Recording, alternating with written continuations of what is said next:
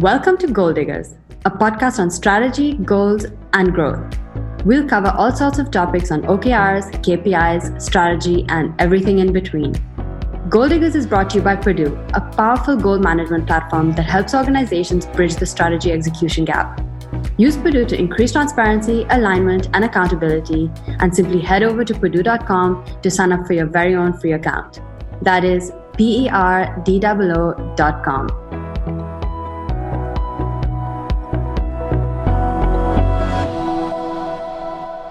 Hey everyone, I'm Hendrik, founder and CEO of Perdoo, a strategy execution tool that incorporates both OKRs and KPIs. Welcome to a new episode of Goal Diggers. I'll be today's host, and with me today is Stephen Bungay, a strategy expert, former consultant of the Boston Consulting Group, and author of The Art of Action. We'll be talking about, no surprises here, strategy and strategy execution. Stephen, could you tell us a bit about yourself? Yes, indeed. So I did indeed start my career with the Boston Consulting Group, which was at the time a strategy consulting firm. It did nothing else, in fact, and I stayed there for about 20 years, by which time I got interested in the issue of execution that seemed to me to be a bigger problem for most of my clients than actually formulating strategy in the first place. And I joined the Ashridge Strategic Management Center, which was a bunch of ex BCG and McKinsey partners interested in various areas of strategy and management and organization. And uh, in 2010, I published The Art of Action, which was a result of the research that we did then. Now, something that you should know uh, about me, which makes me a little bit unusual, is that I have a parallel career as a military historian. I got interested in, um, I suppose, the history of warfare, combat when I was a child, but very quickly it became an interest in the history of strategy. I was more interested in what the generals did than what the poor guys in the trenches did. And I've written two books on military history, on a couple of campaigns. And it was when writing the second one, which is about the campaign in North Africa during the Second World War, that I came across a technique, an approach towards strategy execution, which had its origins in the military, which I thought could be adapted to business. And that's really what the book is about. And in the 10 years since it's been published, I have been, in fact, spending most of my time helping clients to adopt the principles and practices involved in this, which today is known as mission command, and which I call leading through intent. So I'm a bit of an oddball, a uh, bit of a hybrid, and you'll find my approach um, is, I suppose, historic and comes from somewhere else outside the business world. Yeah, yeah, absolutely. I read your book with great interest, of course. Um, I, I think that I think a lot of people are struggling with uh, with the concept of strategy or defining mm. the concept of strategy in the first place. How how would you define strategy, and what's the purpose of a strategy? Yeah. So, the, before the 1970s, nobody in business talked about strategy at all. They thought, thought business was about being efficient. Uh, but it was then when competition began to become more intense that people suddenly got interested in strategy and uh, now it's all over the place. People need a strategy for everything. the word is degraded in its value. So I have a pretty clear view about this. I, I think that there are four conditions that have to be fulfilled for you to need a strategy in the first place. The first condition is that you need to be trying to realize a determinate goal, not just a general one, survival or prosperity, but something specific. You need to have limited resources. You need to be facing some kind of opposition. And you need to be in an environment of uncertainty. In other words, you don't know everything you would like to know. And there are four realms or domains of human activity where those conditions generally apply. The first and earliest is, in fact, warfare, which is why the word strategy comes from the Greek word strategos, which was their name for general. It's the art of the general. The second area is in politics and international relations. And the third area is business. Um, in a in a market environment, I have to say, the Soviet Union business in the Soviet Union didn't need a strategy because they just had plans. Right, you don't have any any competition, but in a competitive environment, you do. Um, and so people often make the mistake of saying that I'm using the military as a metaphor. I'm not. Um, things that happen in the military world and the business world are either completely different, nothing to do with each other whatsoever, or they're identical. And what is identical is that they are two of the three or so realms that require strategy. So we can learn a lot about strategic thinking and about how to translate strategy into action from military practice if we know where to look, because it contains examples of the best and, far away, the worst as well. So we better be careful. Okay. And, and if we apply that concept or the definition of strategy to businesses, doesn't that automatically mean then that every organization needs a strategy? Isn't every yeah. organization in an environment of uncertainty faces opposition, competition? Yes, that's right. I would I would say so. Are, are there organizations that could do without a strategy? Well, there are organizations where you where you wonder, does it? Uh, so I, I, work for charities, for example. Yeah. And um, of course, they're, they're not out to make a profit. But actually, when you get down to it, all these conditions apply.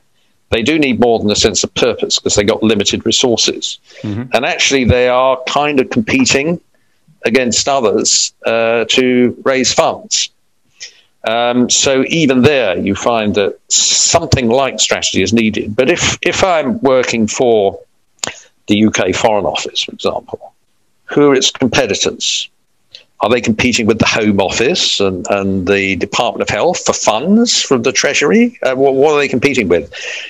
Britain may be in a competitive environment in certain ways with other countries, but the Foreign Office itself doesn't. It needs a policy there.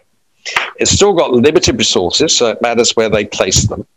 It's still operating in an environment of uncertainty, but it doesn't really have any uh, opposition. And it's got to work out what goals it should be seeking to um, achieve with the resources that it has. So it is, as it were, three out of four. Um, doesn't mean to say that people who are well versed in strategy couldn't help them a bit, but they shouldn't kid themselves that they need one, I would say, although in fact they believe they do. But the, okay, so you, you mentioned that if uh, if they don't have competition, such as the UK Foreign Office, they don't need a strategy, but they do need a policy. What's the difference between strategy and, and policy? Uh, well, you're not trying to win something. You're not trying to. You're not playing a game in which there are winners and losers but you still have to make best use of your resources to achieve your goals, and you're going to have to handle constant uncertainty. So you've got to decide where you get the biggest bang for the buck. But there's not necessarily somebody trying to stop you. You don't have to outwit anybody. Yeah. Okay.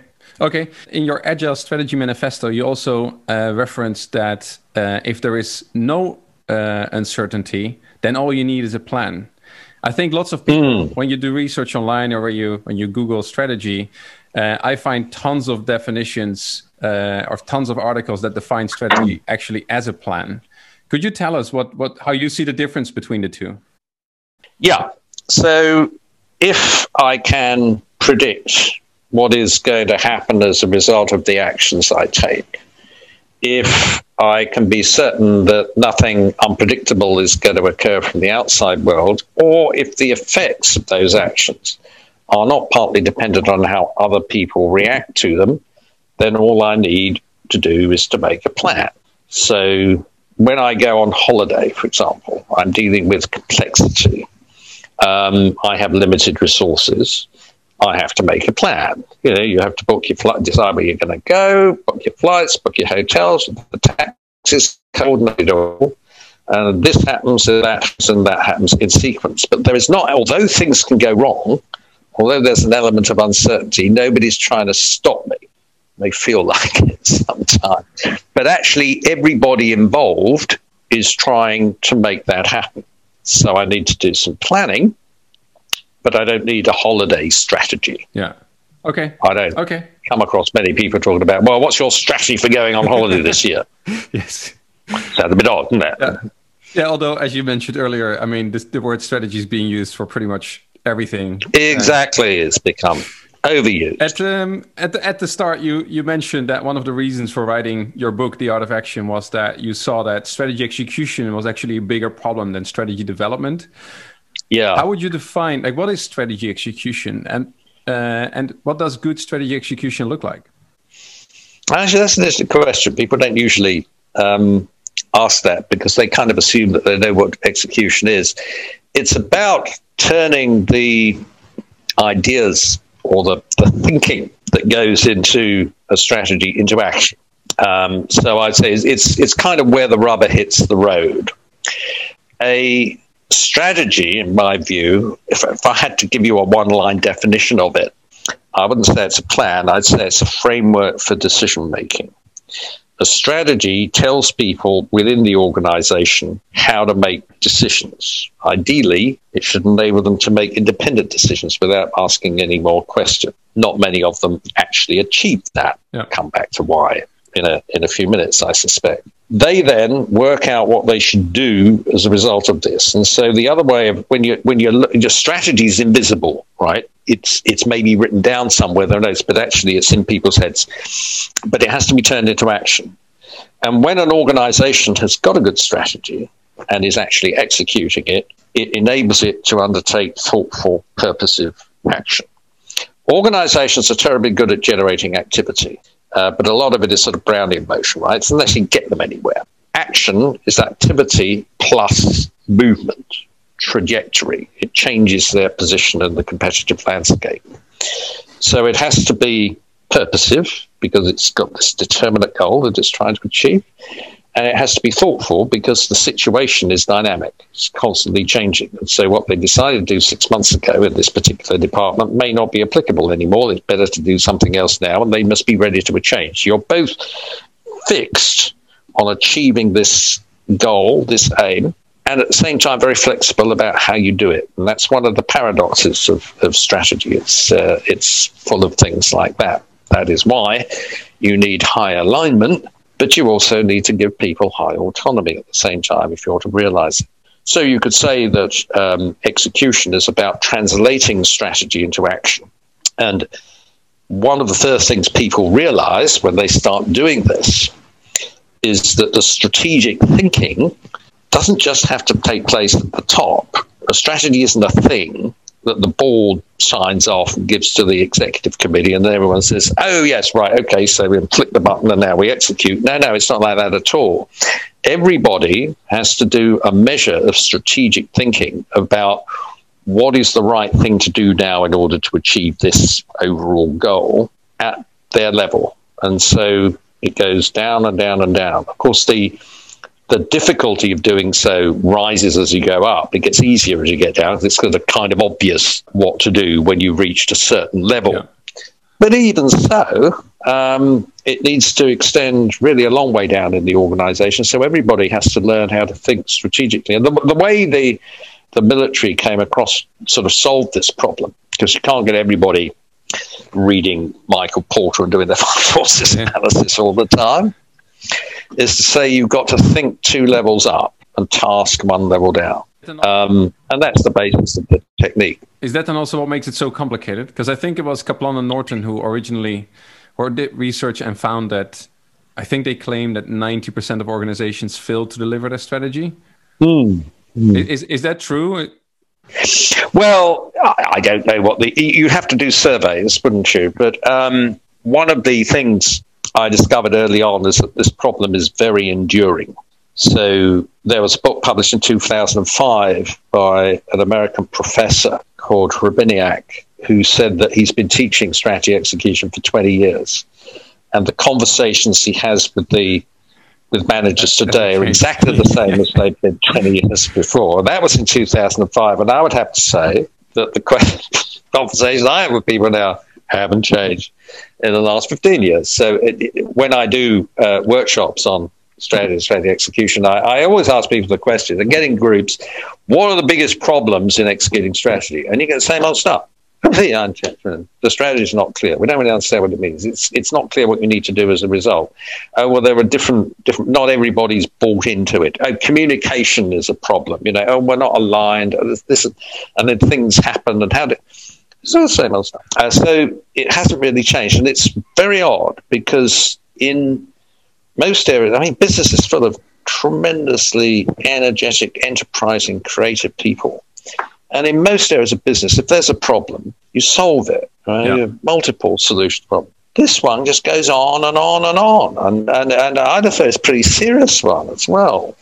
And I think there's a couple of reasons. I'm not sure actually, but I, I, I think a couple of reasons why this might be. One is the legacy of business thinking, which goes back to the principles of scientific management and Frederick Winslow Taylor, book published in 1911, but created a revolution in productivity because Henry Ford took it over and created the production line.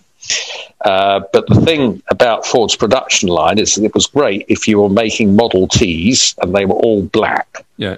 But it introduced a variant, you got a problem. And Taylor's principles are that managers should think and workers should do. So you separate doing and thinking in an organization, and that there is one best way. And the managers work it out. One of his acolytes is the famous guy who came up with the stopwatch and all the rest of it. And you optimize the processes and you turn the workers into robots or something as close to robots as it's possible to make a human being. And there's an element of truth in that because there are sets of processes and activities in a business which are like that, which can be optimized like that.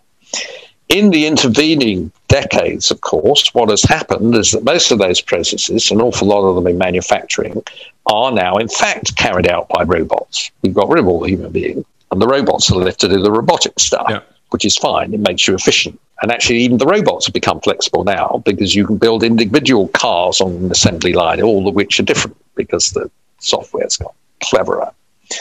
But there are a whole load of other activities in the business which cannot be done by robots, and which to which there is no unique answer. There is more than one right way, and critically, they all involve thinking and doing at the same time. They're interlocked, right? So if you if you try to have a mechanistic view of the organization as Taylor did, in, in a machine, if you optimize the parts, you'll optimize the whole, right? Bit goes wrong, you replace it. But organizations are not machines, they're organisms. And if you optimize the parts of an organism, you will sub optimize the whole.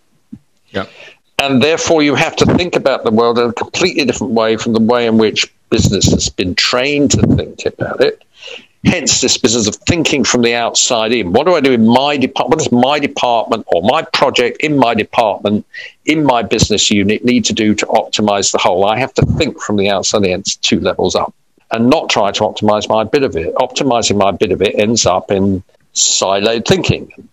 I cannot think of an organization today that doesn't complain about silo thing. Oh, we're all in silos. It's not joined up. No, well, it's just one of Taylor's legacies. And although Taylor's been, I suppose, renounced officially, it's no longer preached. I think his ghost stalks many corporate corridors because that is the legacy that we've been left with, and we're not. And it's insidious. You know, it. it I mean, a lot of the balance thinking behind the balanced scorecard is very Tayloristic, in my view they do think that it's possible to get some cascade of metrics which is going to give you the answer somehow.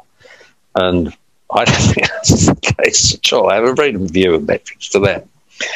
Um, but even if you realize the limitations of Taylorism, the question is so what's the alternative? And Mission Command, is, is an alternative. It involves telling people what to achieve and why, and leaving them free to decide on how. In order to do that, you could have competent people, of course. But most people in business today are pretty competent in my experience. Uh, but you've got to trust them. And in order to get everybody aligned to replace control mechanisms for alignment with what I call developing a common shared understanding, developing that common shared understanding takes work, takes effort. Execution is a discipline. And people are not familiar with this. And there's no business school I know of that trains people how to do this. You have to learn it. I don't think in most circumstances there is an alternative to this, an effective alternative to this. You get people coming up with odds and ends here and there, but I, I think you've got to have a high alignment and high autonomy. Lots of organizations see it as a trade off. They've got if they got a high alignment, Yep. they're authoritarian. if they've got a lot of autonomy, they've got chaos and waste. And they realize that you can, the more alignment you have, the more autonomy you can afford to grant people. But there's work involved in getting that alignment in the first case. And um, people don't realize that that's, that's the case. I mean, I think it ought to be basics in every MBA. Yeah. There's, there's a, it. I think there's a famous illustration from Henrik Kniberg uh, who puts Oh, yes. autonomy and alignment on the uh, on the axis, and then Yes, that's on Spotify. yeah, exactly. I also came across a quote from Reed Hastings. It's it's a long time back, but I think Oh, yeah. he was referencing that um, we've been learning how to run industrial firms during the past 100 150 Yeah. years and we only just start to learn how to run creative and innovative firms Yes, yes, it, it's it's becoming more. and more- Yeah, because the the industrial. What I think what he means industrial is is the Henry Ford bit yeah exactly that Taylor takes care of, right? yeah and that all the decisions are taken by the leadership team And you only need a few people to take decisions, Yeah. right, about how the Yeah, things should be laid out. Should we invest in this plant? Should we expect, et cetera, et cetera? Yeah, that, there was there was plenty of that going on in, still in the 1960s. In the meantime, the vast majority of businesses are, are not like that at Yeah. all.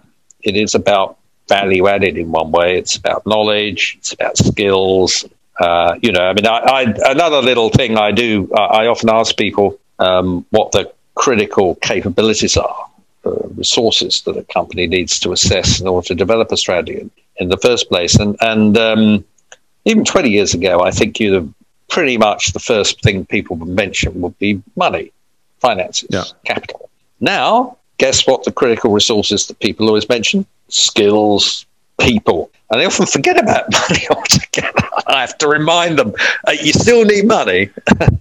but the thing is, of course, if you've got um, you know, a bunch of creative people and they see an opportunity and they come up with a good business plan, there's gazillions of people who will fund their operations, uh, venture capitalists, Yeah, private equity. You, if you've got a good plan, you can get money. That wasn't the case 40 or 50 years ago. so that's why people are not bringing it up anymore since it is abundant. And so they don't bring it up anymore. No, if you haven't got any, we'll, we'll just you know find someone who'll give you some but doesn't that a also while anyway. increase the need for a good strategy because there is abundant capital it's easier than ever to start a company so competition Oh yeah, yeah yeah. Especially in startups where, where resources are so tightly constrained. yeah for sure I'm sure you know. I know, I know, yeah. Um, coming, going back to your book, The Art of Action. Some of the things we've already spoken about, but I mean, to help with strategy execution, I think um, you found three gaps and also provided clues for how Yeah. to fill these gaps. Uh, so, if I Yeah. remember correctly, you talk about the knowledge gap, you talk about the alignment gap, and the effects gap. Could you explain to our audience like what what each gap means and what solution you have for them? Yeah. So the uh, the origin of the three gaps lies in the universality of a phenomenon called friction, which is the word that the great military theorist Karl von Clausewitz came up with to explain why execution is so difficult. Um, but I've sort of brought it down to three gaps. And the first one is what I call the knowledge gap, which means that um, we never know as much as we would like to know because we've got fundamental uncertainty, which means you can't make a perfect plan. And then the second gap is the alignment gap, which is the difference between what we like people to do, or they're supposed to do according to the plan, and what they actually do. And that can exist for a whole range of reasons. Maybe they haven't understood, right? They haven't heard. They haven't understood. Have understood the words, but reached different conclusions from it. Maybe they realize what it means, but don't like the conclusions. They decide they're going to do something else on the quiet. Uh, There's all that. There's motivation that can happen as well. So getting aligned is a big issue.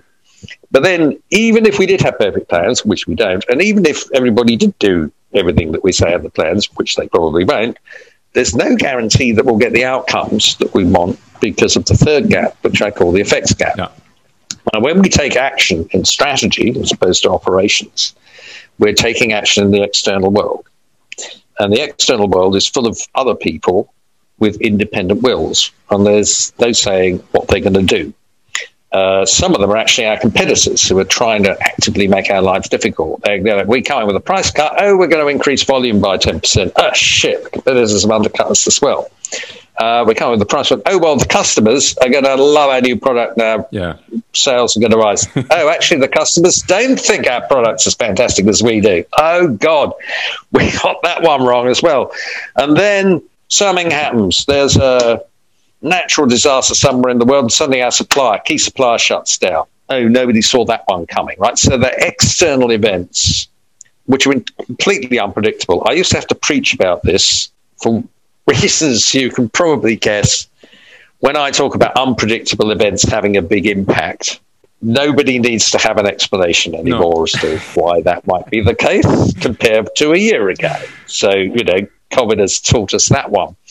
Now, the reason it's useful to divide these things up into three gaps is that the approach to overcoming them or closing them is different in each case. Yep. And so, in the first one, you've got to learn how to make good decisions on the basis of less information. Don't try to plug the knowledge gap with new data because you'll never end, never end at all. You've got to learn, and this is part of the skill of strategic thinking, to synthesize a load of complex, dynamic data and to grasp the essential point and to put that across. The guy who developed this technique, a genius of a man called Helmuth von Moltke the Elder, who was born in 1800, he was a disciple of Clausewitz, says you must tell people all and only what they need to know in order to make good decisions for themselves. And that's above all what to achieve and why. The answer to the alignment gap is quite different. So once you've worked out, yeah, this is what we need to achieve and why, you need to go down to your people and explain to them the context and your thinking to get them inside your heads. And then you shut up. You shut up and you get them to go away and tell you how they're going to go about that. And they come back and you have another conversation. So I, what I, the way I express it is, you give them a briefing. Yeah. They go away, and then they brief you back. So a briefing is followed by a back briefing. So that turns communication from the way it usually is in organizations, which is something comes down from on high in vast volume uh, on the internet, and there are documents and there are PowerPoints, and Christ knows what. It's all one way. Turns it into a loop so that everybody has conversations with the boss and with each other across until they develop this common shared understanding. And they have a debate about how this, you know, can be done. They check that it's realistic. If it, if the how doesn't match the, the what it is they're trying to achieve, maybe they have to change the goal. Again, the difference between strategy and operations. You may want to adjust the goal. And then you go out of that conversation armed with your understanding of the higher intent and with the mandate to look to left and right and adapt your actions to achieve the intent regardless of whatever happens because we now we all break limits we all know that the unexpected is to yeah. be expected right we don't try to predict the future anymore we prepare our minds to be able to react rationally to whatever happens. And so everybody has to have a, an area of freedom of decision and action, which is why the high alignment follows from the high autonomy. Uh, sorry, the high autonomy follows from the high alignment. You have to get the alignment first. Then you can grant people freedom of action within boundaries to adjust their actions in line with intent. So there are, there are these sort of three different ways of tackling the overall problem of the three gaps, but they all go together, yeah. and you've got to master all of them and the closing the the knowledge gap, this this business of making your strategy clear, is is is a really demanding intellectual challenge. It, it comes down to that old English um, metaphor of seeing the wood for the trees. People talk about they can't see the wood for the trees, so they see all the detail trees, but can't see how the wood fits together. But a good woodsman yeah. understands, knows all the trees in the wood, knows all the pathways that connect them and the relationships between them, and can see the wood as a whole. And a really good one may be walking through the wood one day and see a little hole in the bark of one of those trees that tells him that an insect has got in there that could be carrying a deadly disease that'll wipe out the entire wood, and he'll be on it. Damn. And there are there are managers like that. They pick up what they sometimes call weak signals. Yeah uh, everything's going fine, right? All the trees are healthy and we're making money and everything else. But hello, something's happened here. Someone's come up with a new piece of kit that could wipe out our business. Or Yeah. I'm getting some customer dissatisfaction coming through here that's telling me this the long term trend is going to move away from the channels that we're currently occupying. So I've got to get, you know, there's stuff like that. That's the detail which could be deadly. And that's a skill. And uh, I don't think anybody who has that skill has not been knocking around the place for a while, right? So some of it is just experience. But only a relatively small number of people who pick up experience also have that skill. So there's a bit more to it than simply seeing lots of cases and pattern recognition, but you come across them every now and again. And they're usually the most successful senior executives. Yeah. This is this also where your advice is then based on? Because I think at the end you mentioned Yeah. avoid adding more detail, instead provide more clarity Yeah. and let go of control, That's right. give better direction. So, yeah, so usually the default response when someone says, well, the strategy's not clear. So the people below seem to think that the people, the senior people, have got some secrets that they're not telling them. And they wait for these secrets to spill out. And they never do because there aren't any. They've done their thinking, one hopes, at their level. And so people below, from below demand more detail. And sometimes people from above say, okay, so we're going to have to spell out in painful detail exactly what we want you to do. And that's wrong. Yeah, yeah, Because when you're trying to enable people to take rational action, you're trying to enable them to make choices. And that's different from in theory. So, in theory, if I've explained some scientific theory to you and so I can't quite get it? Then you might well want to go into a bit more detail. Oh, well, you didn't understand why this happens and then that happens. Well, let me tell you about these forces that are at interplay here in mechanics, and then you will understand. Ah, okay, so more detail helps in theory. But when we're managers, we're not doing theory, we're doing practice. And we're trying to empower people to act. So if I'm driving along the road and I face a T junction, I've got to know whether to turn left or turn right. And I may have five reasons to turn left, six reasons to turn right. How do I know which is the right way to go? Well, only if you have already enabled me to make choices. So I'm sitting in front of a very large customer. It's the end of the year. And I've been told that we want profitable growth. And this guy's offering me a very big contract with very low margins because it's a big contract. And I'll exceed my sales target, but I'll not hit my margin target. So, what do you want me to do?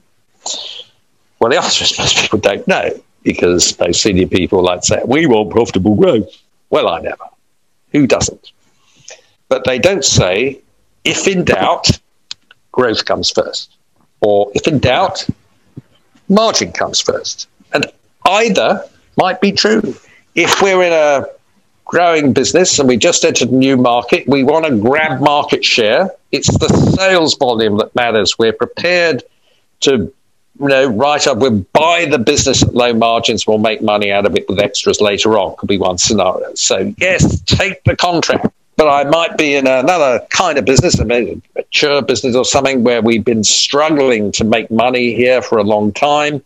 We're therefore got a focus strategy and we're saying, no, I'm prepared to let go of a whole load of rubbish that we've got on the books at the moment. We only want a certain kind of contract. I'm even prepared to let our revenue decline. Then I should say no to this big Yeah. contract with margin. Now, how am I to know that the, what the right answer is? Only if somebody's already told me how to decide. In other words, he's turned the strategy from a plan into a framework for decision making that actually works. And the key is not detail, the key is making choices. And people are very reluctant to make choices. What they like to do is to have a shopping list, a strategy shopping list. And when you do this and that and that, and more Exactly. growth and more margin and better customers and better service and happy employees, and uh, that goes on. Well, we can all do that in five minutes on the breakfast table. That's not strategic thinking, that's copping out. Yeah.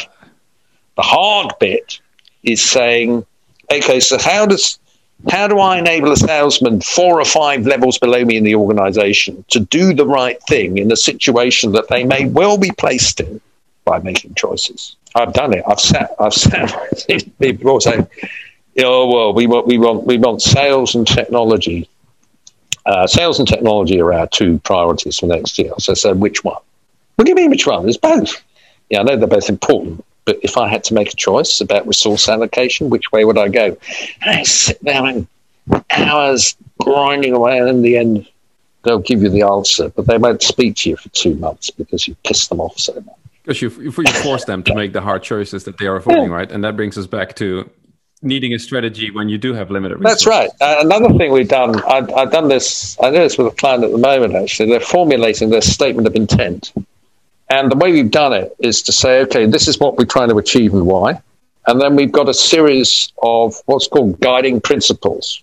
So we've created a framework for decision making. And the way we did it is to make a statement about what we thought the future would be like compared with the present. And then we've said, we've written the word therefore, we will, and we make a positive statement about what we're going to do. But it's, it's, it's then followed by and not, and we make a statement about what we're not going to do. In other words, to make sure that we've made a choice and that people know what the choice means. It's not just blah blah, right? Um, you know, that customers are going to get more important um, and not product. Oh, oh, so actually, we're a product oriented company, and you're saying we have to be customer oriented. So I now start to think about what that means to me. Yeah, we have to give them what they want, not we what we happen to want to push. So you're actually adding context. By I'm adding context, and I'm saying this is the world we're leaving behind. Well, if you don't understand the positive statement, read the negative statement, and then the penny will drop about what these otherwise bland looking words actually mean. So you're highlighting the, the consequences of. You're highlighting the consequence, you're highlighting the choice that you have made, and then people can act. I think that's a, that's a great piece of advice to end the uh, today's episode with. Stephen, thanks so much for, for joining us today and sharing all your knowledge and experience with us. Is there anything else that you'd like to share? Any other advices related to strategy or strategy execution that you have for our audience? Uh, no, well, um, actually, I try and make these things uh, as, as simple as possible. And I think I would sum up this approach in two songs. The first song comes from the Spice Girls, Wannabe. And this is something you should do. Tell me what you want, what you really, really I like that. Any other? And the second one is Frank Sinatra. I did it my way. No, do not think that everybody has to do it your way. Brief them and let them brief you back, and think about how you can support them to do it their way. So, bottom line, closing strap line. Remember the Spice Girls. Forgets Frank Sinatra. Thank you, Stephen. That was really helpful. I think there's lots of other things that I think we could be talking about. So uh, hopefully we can invite you again on one of our future episodes. Uh, but for now, thanks so much again for joining us today. Okay, thank you, Henry. Ciao. Cheers. Thank you for listening. If you've enjoyed our podcast, please leave a review. And don't forget to subscribe to Goal Diggers to stay up to date with all our upcoming episodes.